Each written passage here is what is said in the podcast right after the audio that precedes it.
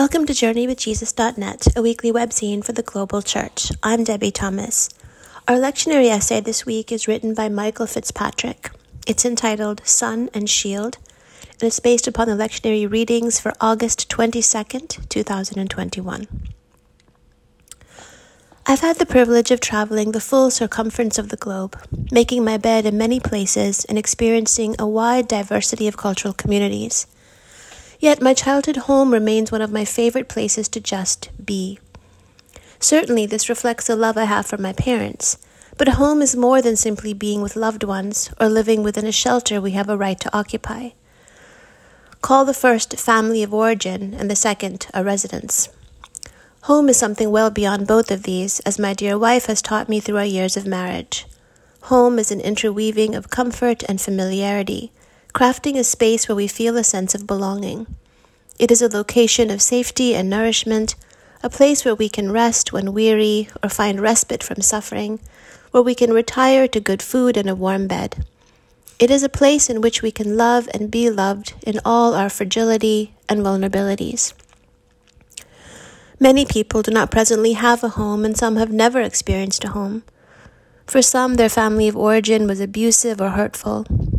Others have only known the exposure and instability of homelessness, never possessing a residence to call their own.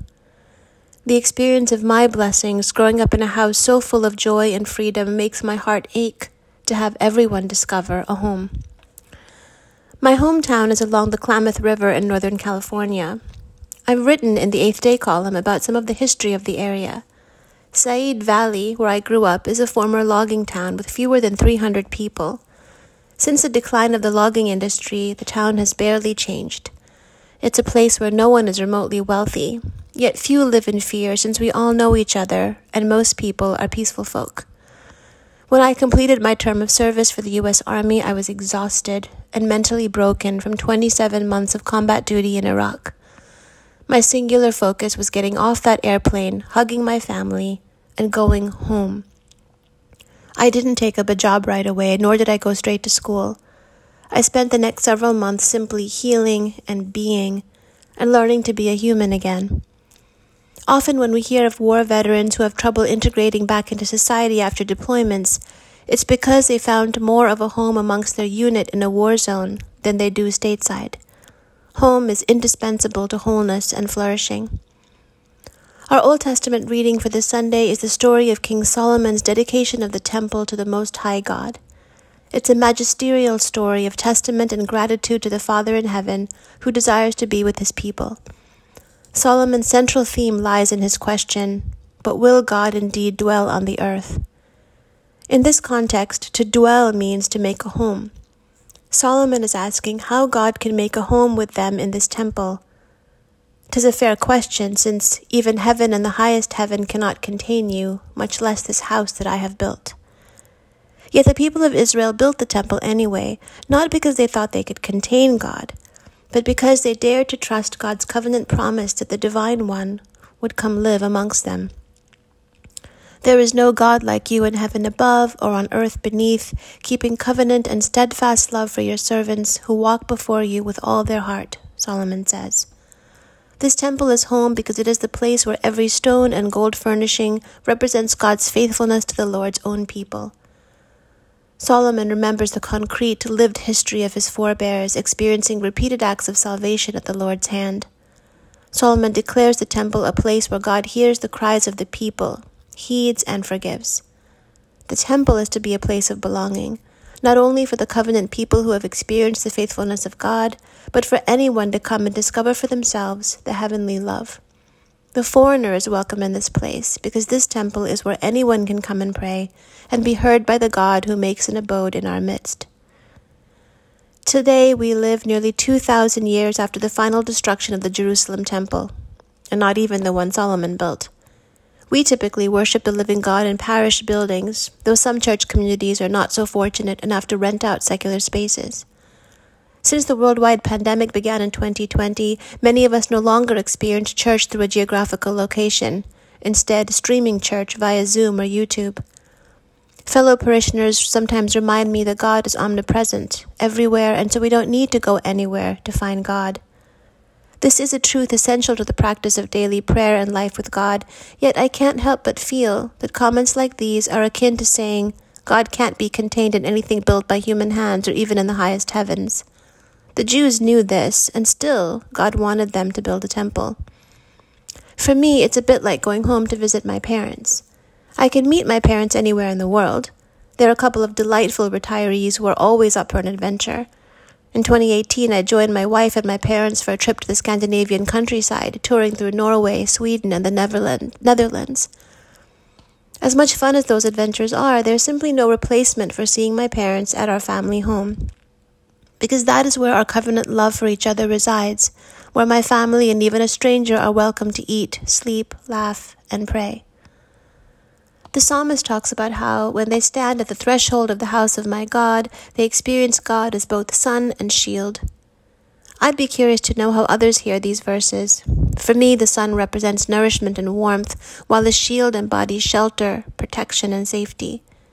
I find all these things when I go home to visit my parents. Do we experience God like that? Have we opened ourselves to the Holy One who turns desolate valleys into overflowing springs with pools of water? Are we bold enough to build a house of worship with the conviction that my King and my God will come to live with us and give us a home? How dear to me is your dwelling, O Lord of hosts, the psalmist exclaims. Would that we make these words our own and cherish the Lord's dwelling with us. Of course, a remarkable change occurs between the Old and New Testaments. God takes up dwelling once more amongst the people, but this time not in a place, but a person. When Jesus asks St. Peter, Do you wish to go away? St. Peter's reply is not, Where would we go? Rather, he says, Lord, to whom can we go? In the Old Testament, the people depended on tabernacles and temples and synagogues to be in the dwelling of the Lord. With the incarnation of the Son of God, the home of God has translated from temple walls into the one who brings the words of eternal life. When we unite ourselves with Christ, we come into God's home, and God dwells with us and in us.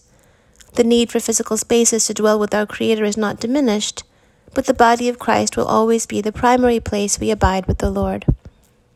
It's my prayer this week that we might meditate on how the words of Solomon and the psalmist in the Old Testament can become our words as we describe our faith and walk with the risen Christ. Happy are they who dwell in your house, they will always be praising you. If we feel unmoored, vulnerable, lacking shelter, craving belonging, or in need of nourishment, perhaps it's because we've been out in the spiritual cold for a bit, and it is time to come home to the temple of the Lord.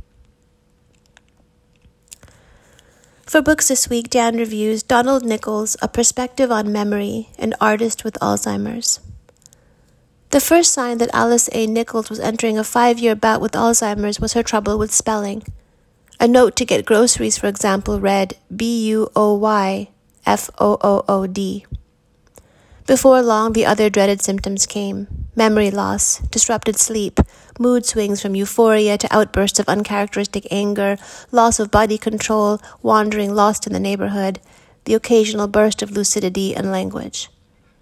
Early on in this experience, my friend Don Nichols resolved in my remaining years to tell the world about the tragedy of Alzheimer's in the hopes of raising awareness, providing support to others, and demanding more resources for research, prevention, and treatment. There is almost nothing about Alzheimer's that Nichols does not cover in his deeply personal book, which appears to be an edited version of a daily diary that he kept, including the very different perspectives of the caregiver and their suffering loved one. The complexities of insurance bills and the mountain of paperwork, the complicated regimen of medicines, numerous 911 calls, the necessity of adjusting expectations and modifying your behaviors and routines accordingly, the importance of being connected with friends and neighbors who can help, the healing power of humor, the call for compassion, the absolute feeling of helplessness, the emotional roller coaster of stress and sadness, the loss of privacy when you need total strangers in your house to help, and the dreaded H word, hospice, when the inevitable end is near. This book is difficult reading. It is a per- deeply personal perspective on what Alzheimer's does to people and their caregivers. In this case, Nichols was buoyed by his Christian faith, a close family, connectedness to friends and neighbors who helped, and his career as a psychologist and professor that helped him understand his own experiences. For more on this important subject, see my review of the book by Gerda Saunders, Memory's Last Breath Field Notes on My Dementia, and our JWJ Conversation interview with Saunders and her blog about her experience with Alzheimer's. For films this week, Dan reviews Flannery. This 97 minute documentary film premiered on March 23, 2021, as part of the PBS American Masters series. My wife and I watched the film from the PBS website. When Flannery O'Connor died from lupus at the age of 39, she had published a modest amount of work two novels, 31 short stories, and some essays and reviews. That was more than enough to establish her reputation as one of America's greatest fiction writers. There have been 200 doctoral dissertations, 70 book length studies of her work, a recent critical biography, and now this award winning film. O'Connor was also decidedly Christian. She attended daily Mass most of her adult life and described herself as a 13th century Christian and hermit novelist. She read broadly and deeply in Aquinas and other theologians. For her, the craft of her art, good stories well told, was an end in itself and a sign of God's grace. The content of her fiction was her confession of faith. Quote, My subject in fiction is the action of grace in territory largely held by the devil. To those who complained about her grotesque and deeply flawed characters, like her mother who asked why she couldn't write about nice people, she insisted that there is nothing harder or less sentimental than Christian realism. For more on O'Connor, see my reviews of Brad Gooch, Flannery, A Life of Flannery O'Connor, and Flannery O'Connor, A Prayer Journal. And lastly, for poetry this week, Abide with Me by Henry F. Lyte. Abide with me, fast falls the eventide. The darkness deepens, Lord, with me abide. When other helpers fail and comforts flee, help of the helpless, oh, abide with me. Swift to its close ebbs out life's little day. Earth's joys grow dim, its glories pass away. Change and decay in all around I see, O thou who changest not, abide with me. Not a brief glance I beg, a passing word, but as thou dwellst with thy disciples, Lord, familiar, condescending, patient, free, come not to sojourn, but abide with me. Come not in terrors as the King of Kings, but kind and good, with healing in thy wings. Tears for all woes, a heart for every plea, Come, friend of sinners, and thus abide with me. Thou on my head in early youth didst smile, and though rebellious and perverse meanwhile, thou hast not left me, oft as I left thee. On to the close, O Lord, abide with me. I need thy presence every passing hour. What but thy grace can foil the tempter's power? Who, like thyself, my guide and stay can be? Through cloud and sunshine, Lord, abide with me. I fear no foe, with thee at hand to bless. Ills have no weight, and tears no bitterness. Where is death's sting? Where, grave, thy victory? I triumph still, if thou abide with me. Hold thou thy cross before my closing eyes. Shine through the gloom and point me to the skies. Heaven's morning breaks and earth's vain shadows flee. In life, in death, O Lord, abide with me. Thank you for joining us at JourneyWithJesus.net for August 22nd, 2021. I'm Debie Thomas.